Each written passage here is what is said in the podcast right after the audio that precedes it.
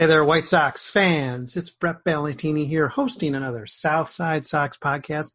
I believe this is number 11, and I'm again joined by Colleen Sullivan, writer, podcaster, uh, woman about town for Southside Sox. Welcome back, Colleen. Let's talk some White Sox. I guess two podcasts does make me a podcaster, doesn't it? yeah, how about that? Woohoo! Congratulations. Welcome. Go me. Hey, listen, uh, it's, uh, I guess we're in the aftermath of uh, holiday weekend. Uh, things have been very quiet, unlike a year ago when the uh, White Sox beat everybody to the punch. Rick Hahn quickly signed Yasmani Grandal and sort of knocked every White Sox fan back on their high knees and said, What is going on? Is this the White Sox team I know? been told that uh, it's going to be a lot quieter off season because of the fact that the major leagues lost eleven billion dollars or whatever, so nobody's going to pay anything. Uh, so, in other words, you know, we're not making any promises, White Sox fans. But that said, there probably will be some moves. Uh, but I think we're going to start off this podcast talking a little bit, looking a little bit backwards at 2020 and maybe judging Rick for what he did and what was really his most ballyhooed offseason yet, the 2020 offseason. Number of different signings and one controversial trade. Uh, you can read articles that are depicting uh, the the value of everybody on the team, and specifically what ran on Monday was a bit of a report card on Rick Hahn and sort of how he did the the good moves he made and the poor moves he made. So I guess not necessarily just parroting the article written, Colleen. What mm-hmm. jumps out at you as, if not the most valuable acquisition of this last offseason, just the one that jumps out to you as the best? You know, I have to say I mean, and outside of like extending Jose Abreu and all of that stuff, I think the best off-season move he made was signing Dallas Keuchel because we know that the bullpen has been a problem and it has been a problem for a long time. And you know, with Rodon being injured and everyone saying, well, Giolito's 2019 year might have been a fluke, and you know all of the other nonsense going around. They really needed like a good, solid veteran presence in that bullpen, and I think that position was filled by Dallas Keuchel. He came in with the maturity, he came in with the knowledge, he had the postseason experience, and you know obviously all of the noise around the Astros in their trash can bonanza. we knew we'd work that in. Yeah, I had to get it in somewhere.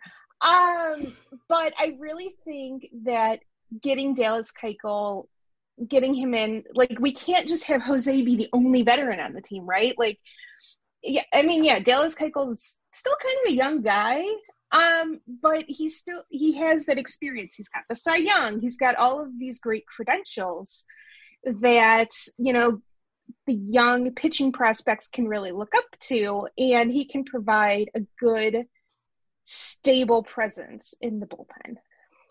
And guys, listen, um, the, the, the, article's on the, the front page. So, uh, I mean, it's easy enough to find. You've probably read it already, but it'll be linked here in this podcast as well. What jumps out at me, Colleen, about Dallas is uh, all the stuff you just mentioned. Of course, his leadership, wasn't something necessarily we were certain he was going to bring to the to right. the staff, and he brought it more than to just the staff. He's the guy who called out the team as as they were just lagging into August. Uh, something mm-hmm. that apparently Ricky Renteria said, you know, he did, but you know, didn't really actually talk about it. Didn't seem very pleased that that Keuchel actually came out and talked about it. But you know, if you want to, right. a coincidence or not, if there's a delineation point between the White Sox being a, a lousy team and disappointing once again, and a team that made a run into first place and actually, you know, did make the playoffs in 2020, it's Dallas Keuchel saying, "Guys, I mean, guys, we suck." You yeah. Know? I mean, well, and like this is not something that we see a lot in the White Sox. You know, we don't this isn't the NFL. The NFL players call each other out in the media all the time. In hockey, to a smaller extent. In the NBA, like this is not something we're used to seeing in Major League Baseball as a whole, first of all.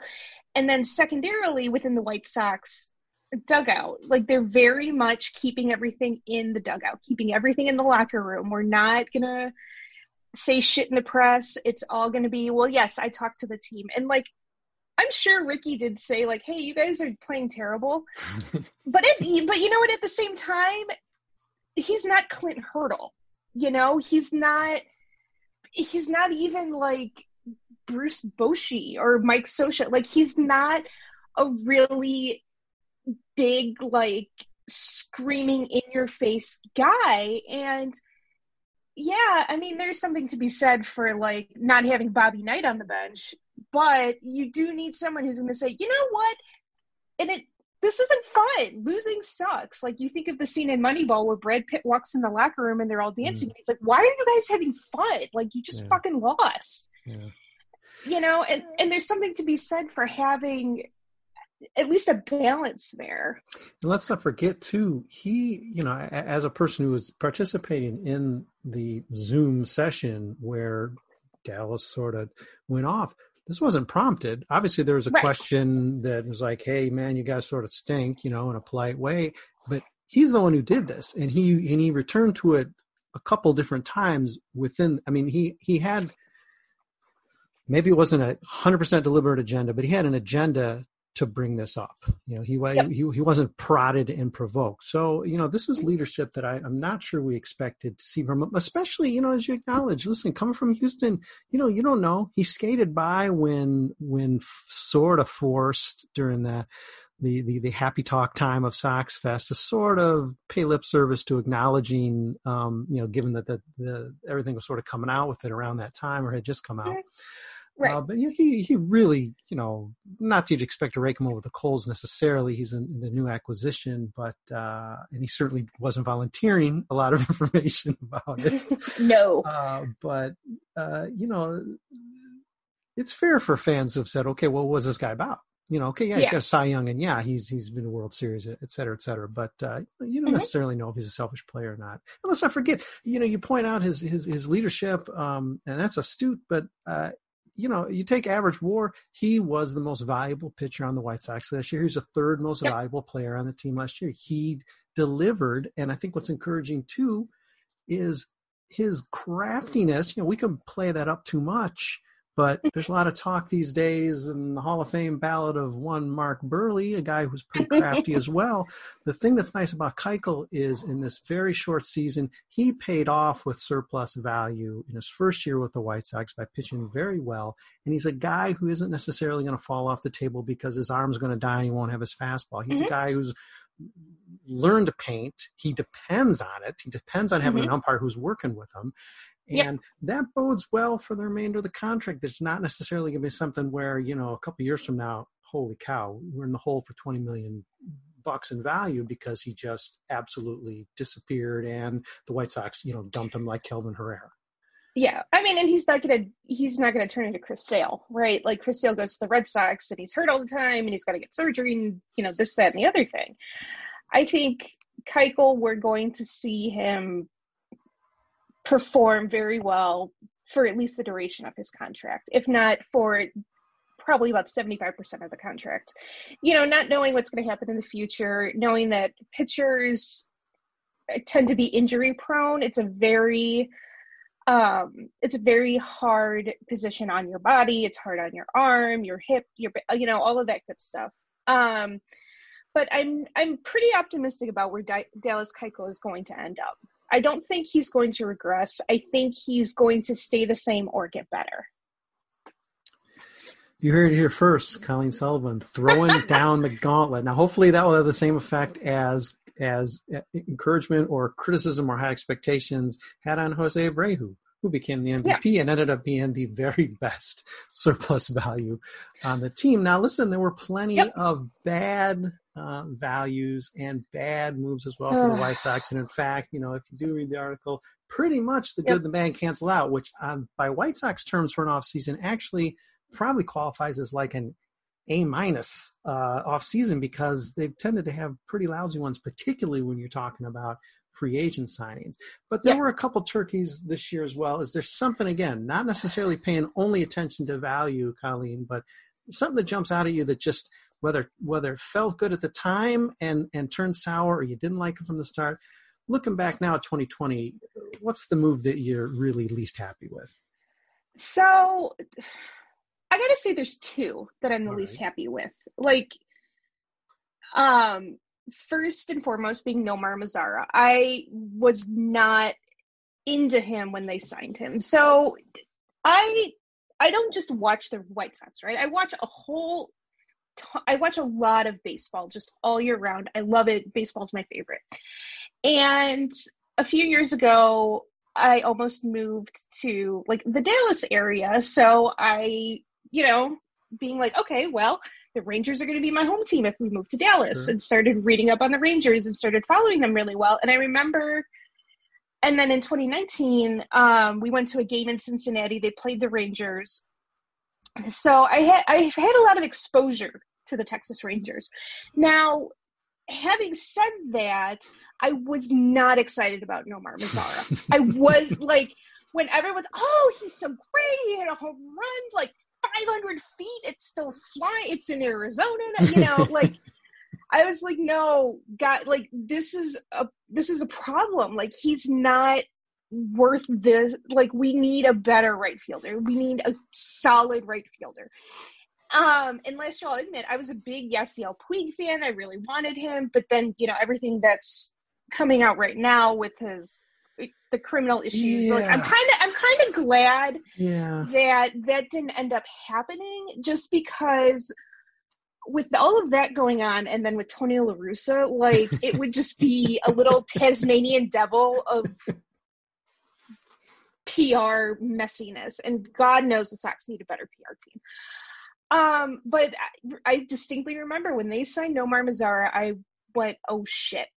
because having watched you know, having followed the Rangers for a few years and having watched him on the Rangers, I was like, no, this is bad. The guys, this is bad. This isn't like, no, no, no, no, no, no. Like, ugh. Yeah, I think Um, what, what what's frustrating is is not necessarily the move itself. It's not, you know, you're you're you're flipping. Um, I mean, turned out to be a pretty highly rated White Sox outfield prospect, which doesn't necessarily in Steele Walker doesn't necessarily mean much just because he's high up on the White Sox list because the Mhm. system is is getting thin. But, so it's not necessarily what was given up or even what was But let's be paid in arbitration. It's that Steele Walker is a good baseball name. Like, we Yeah. gave up a quality baseball name, saying nothing else. Yeah, but I think what's frustrating is is that that was the move. Yep. You know, if you're bringing in Nomar Mazara, and maybe you've got an eye toward a platoon, and maybe you've brought in an, another, or, or perhaps a right-handed bat, and you're thinking, okay, you know Mhm. what? I'm going to let these guys duke it out in spring training. I'm not going to just necessarily hand it to this guy that we're just taking a flyer on. We've had a lot of flyers, and it, listen, it's not to say the Hahn didn't shore up some positions. You know, we just talked about Keuchel. Yasmani Grandal obviously really took care of behind the plate. So it's not like, you know, he, he punted on the off season and, you know, we're asking a lot of them, but there's been a hole in right field for what seems like my whole lifetime. It's certainly been a number of years. and, uh, you know, that I think that's what's a little frustrating. It's not necessarily just putting a microscope under the, the move of getting Yep. Mazar and the fact that he obviously did not perform in the Yeah. least. It's that that's sort of it. And then when it's not working out and he gets his yearly strep throat or, you know, he's in a little slump, there's really nowhere else to go. And I think that's what's a little frustrating as a fan.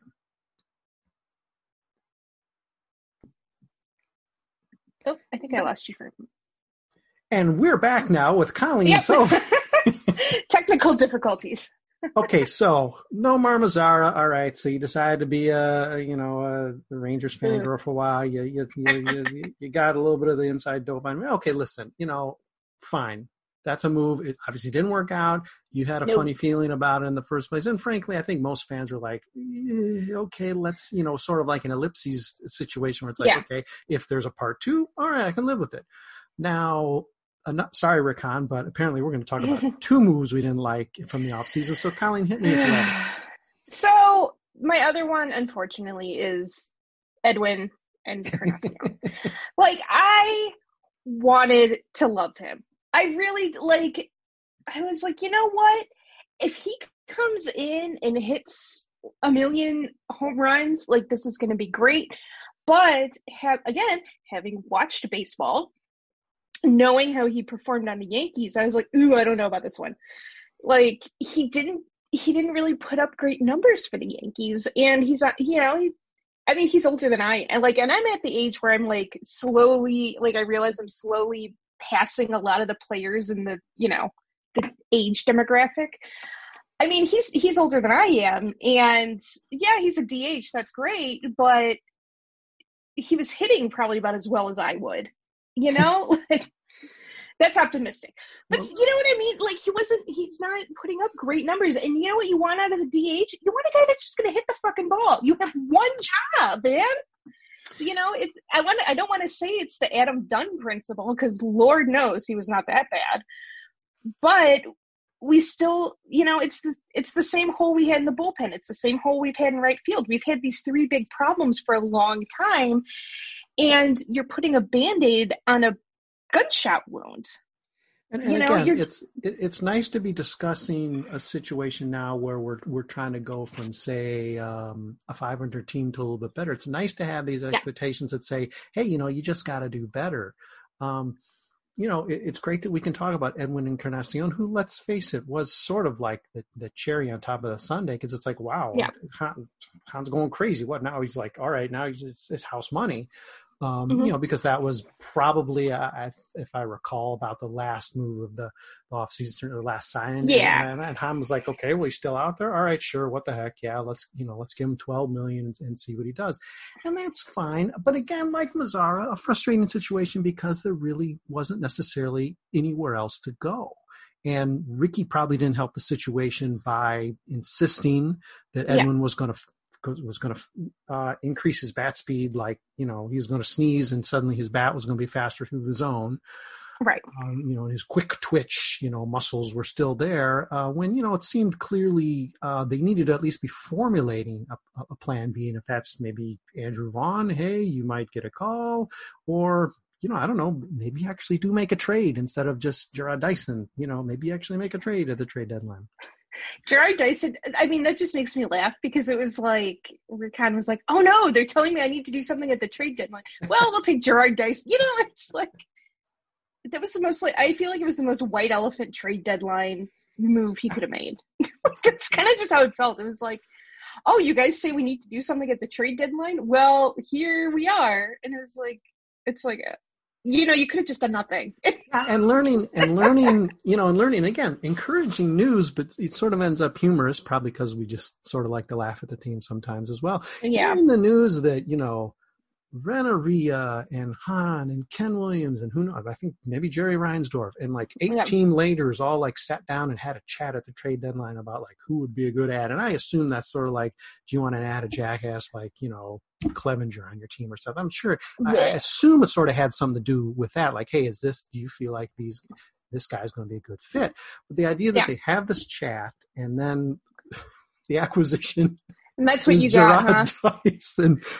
splendid really, guy, the, but uh, yeah, I mean, I had nothing against him. It was just kind of like, really that that's what you guys all decided on. Like, Ho- hopefully, Rick kept his notes from that meeting, so he doesn't have to have that whole meeting again this year. And he'll be able to say, yeah. "Oh yeah, that's right. Keuchel liked this guy. All right, I'll go for him." Because you know you don't want to have to go through that again and then end up you know with like. Uh, you know, a, a Tracy, uh, a, a, Thompson, or something, you know, whatever. Tracy uh, Oh, R.I.P. so his uh, career.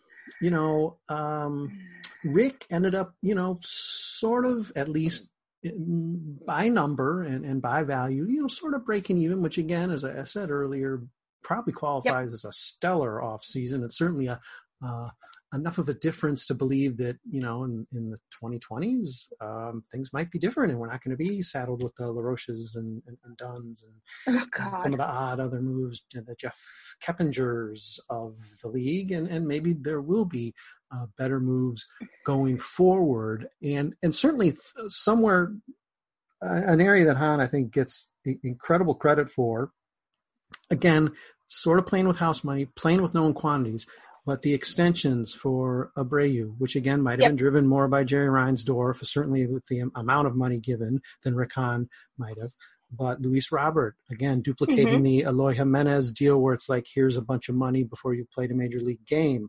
Listen, if these are guys you think are going to carry you through the decade, yep. put your money where your mouth is. And then the great value extension of Aaron Bummer. Those are three extensions. I mean, I guess Abreu doesn't qualify as an extension, but mm-hmm. guy who was on the team, the, the sense they extended, uh, all working out so well. I'm sure better than and than Hahn could have hoped for. Aaron Bummer yep. brought positive value to the team, and he pitched, I believe, in nine games. Um, that's if that's efficiency, man.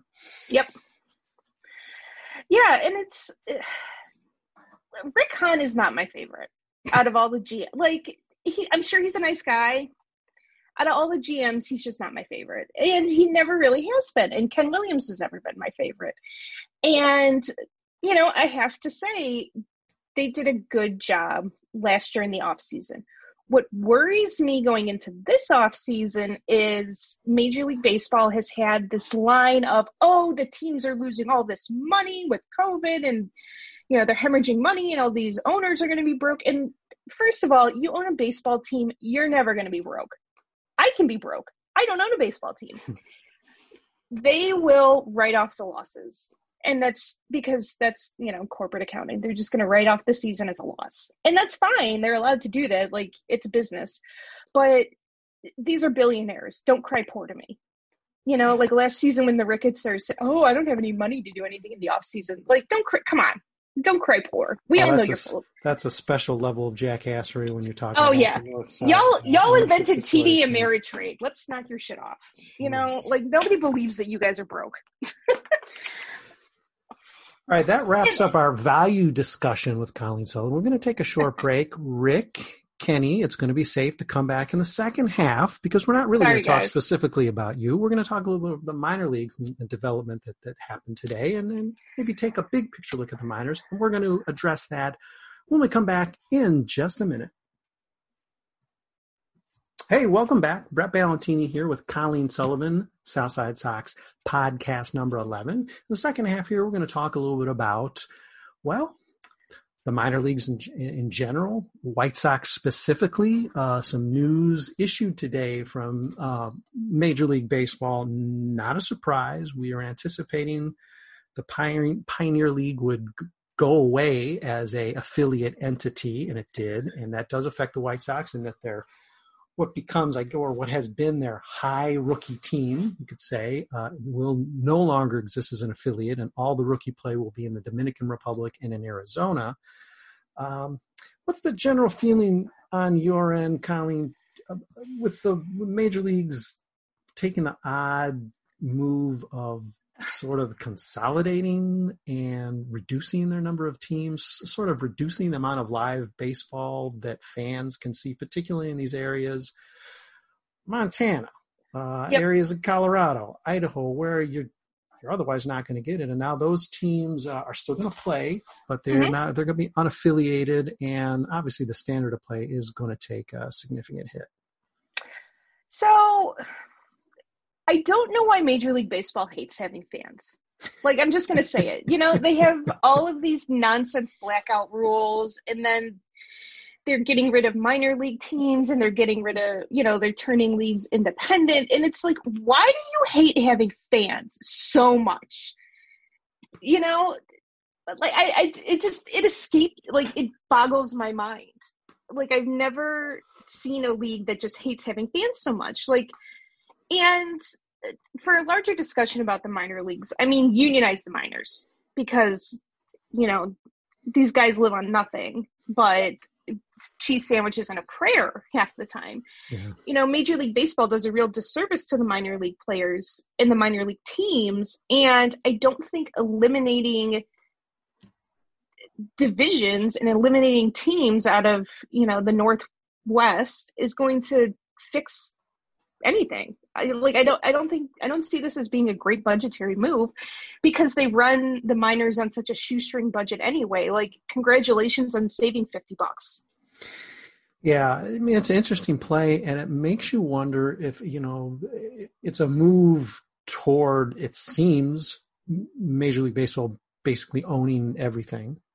Yep. Um, which could end up having some interesting results. You know, one of which has already played out today, where where one league is going to be developed where it's going to be a prep league, where basically guys who are in high school in that dead time when they're not playing at all, and maybe I guess there were showcase events in the past, they're actually going to mm-hmm. be able to play competitively in a league, showcasing themselves against other potential draftees. Um, and that's that actually is going. I like that twist to it, but that yeah. doesn't necessarily, you know, these are two different things we're talking about. But I think the long play here could be interesting for uh, significant urban areas, which let's face it, most most teams are in. You know, mm-hmm. there's the interesting rules where you know you can't have operate a minor league affiliate very close to a, a, a major league city and so forth, which is sort of ludicrous when you're talking about a place the size of Chicago, as if somehow yeah. the Schaumburg Flyers. Um, the boomers or whoever are going to like somehow like you know i mean if, if you're that paranoid man you better put a better product on the field but if you own it yep. all maybe it doesn't matter and how cool would it be to be able to go to schaumburg and see you know luis robert you know a little bit more yeah. um you know not saying that you should have you know 20 teams all in Chicago area, but no. it's a wrinkle that I wonder if down the line you might see a little bit more of uh, because they're it's it's all going to the same wallet now.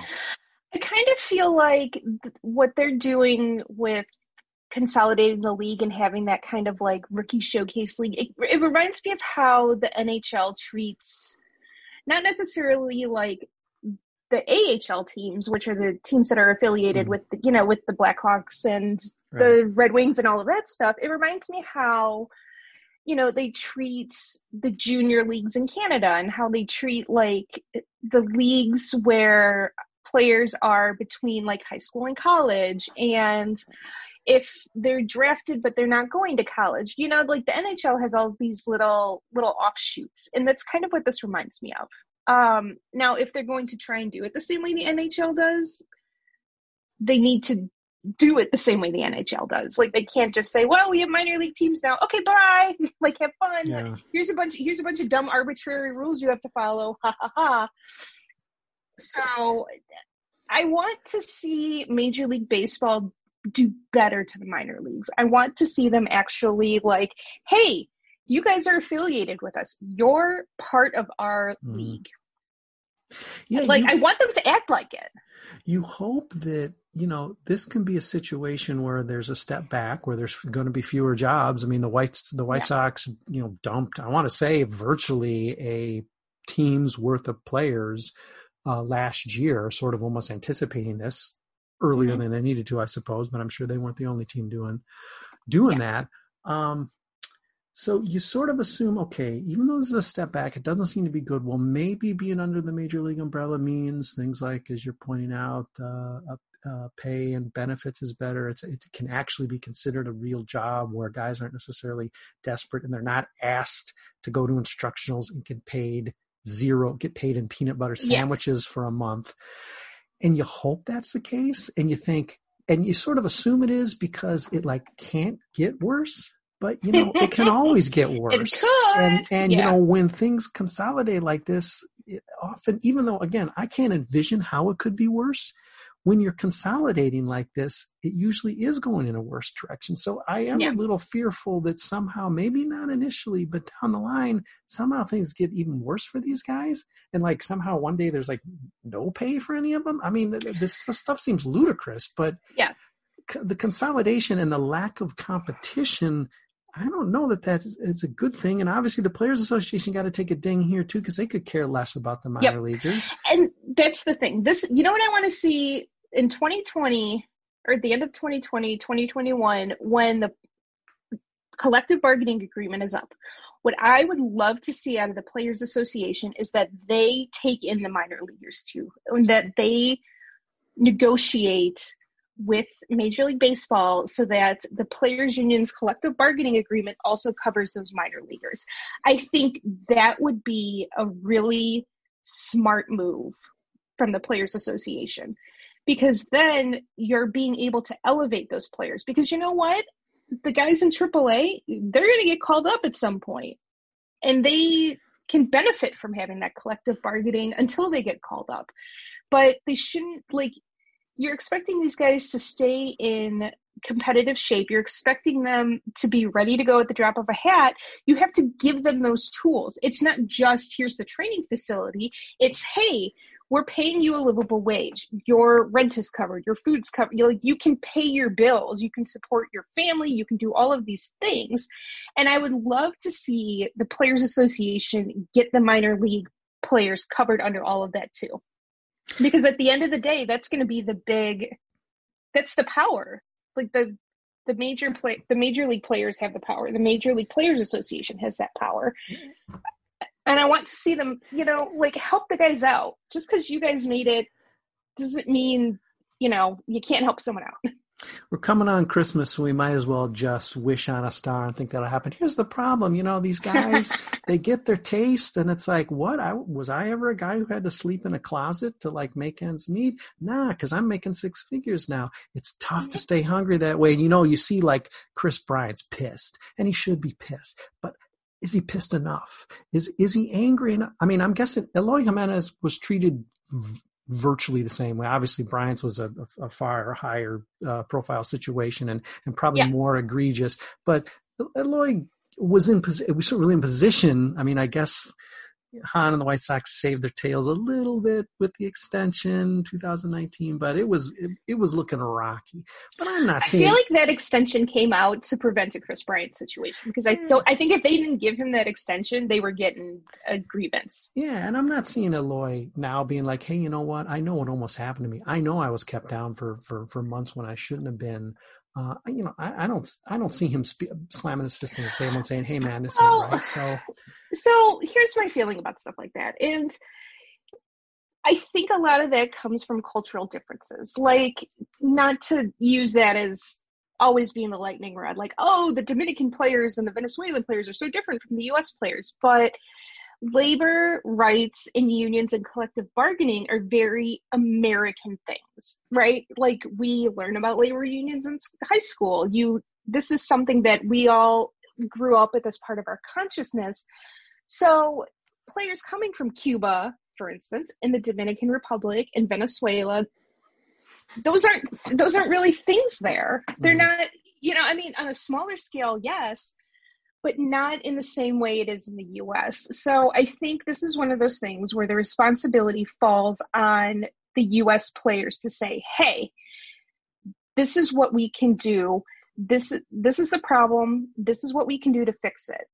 This is what we know. Because I don't think the responsibility needs to fall necessarily all on the foreign born players. I oh no, not at all. And I'm just throwing that as the first e- yeah. example. Oh, yeah. and, and, I'm not trying to ding Eloy because uh, let's take Nick Madrigal. He's a guy who was gamed.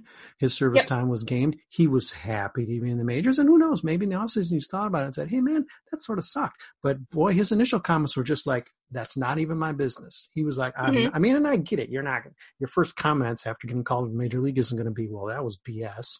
That sucks that they got me for another year." But I mean. Yep. I, I, I, I'm skeptical. I'm skeptical that it's going to change. I really hope it does. Yeah. And I hope the players do their side because it's one thing to point at the owners and say, "Hey, fat cats, put out your cigars and let's work something out." Mm-hmm. When mm-hmm. the players are s- smoking cigars as well. Yeah, and the own, you know what the owners are doing? What owners do? It's in the contract that I can. I mean, and that's what it is. It's in the contract sure. that I can do this. You know, um, I think the greatest example of a player gaming the system to work for them was Cespedes. Oh, yeah. Yeah. You know, like uh, when that story came, I was like, I love that because first of all, the Mets treated him like shit for God knows for years, and for him to game the system the way he did in 2020 to get to his free agency is amazing. Hey, and that should be taught. And let's listen. let's teach that to rookies. Let's keep it with the Mets. I don't know what they were feeding those guys at the training table, but Stroman did the same thing. He was like, ah, yep. "I'm a little bit. Yeah, I'm going to take a little extra time." He's like, "Oh no, you know what? I'm going to opt out." And that's the reason why I thought he would, you know, forget Tony La Russa. Obviously, we know why he's not going to yeah. sign with the White Sox now. That's why I thought he never signed with the White Sox first place because I'm guessing Jerry Reinsdorf takes notes and he's like, hey, wait, they don't get to do that. he did that. Yeah. Oh, I don't want him. Now, granted, that's very short sighted. I hope yeah. he doesn't do that. But boy, I had a bad feeling when that happened. As much as I was applauding, I thought, well, you can scratch Stroman off the list because White Sox ain't going to play that way. They're more in the they're more in the the, the typical owner seat of, hey man, why are you guys hitting yourself? Quit quit hitting yourselves. Yep. Why are you guys hitting yourselves? Stop hitting yourselves. and to keep it with the Mets, you know, so one of the things that came out um, going into the truncated 2020 season was that minor league teams that were still playing and still practicing that they couldn't use the spring training facilities. Um, and I think it was Jeff Wilpon came out and like show you know the Mets just did this big overhaul of their spring training facility and Jeff Wilpon comes out and it's like look how wonderful it is. Oh, this is what our minor leaguers should aspire to. And it was either Pete Alonso or Jeff McNeil said, "Yeah, that's what I want to aspire to. I don't want to have to worry about the fact that, you know, I'm eating a granola bar on the bus because that's the only thing that you guys gave me for lunch." So I think I think we could expect players to come out and say those kinds of things. Like you see, Sean Doolittle is very vocal about, you know, different topics, but very vocal about, you know, supporting the minor leaguers. Um, I think we'll see, you know, I think you see players coming out and using that power the further into their tenure that they get. You know, we're not going to see it out of Nick Madrigal. He's brand new. You know, he doesn't want to rock the boat.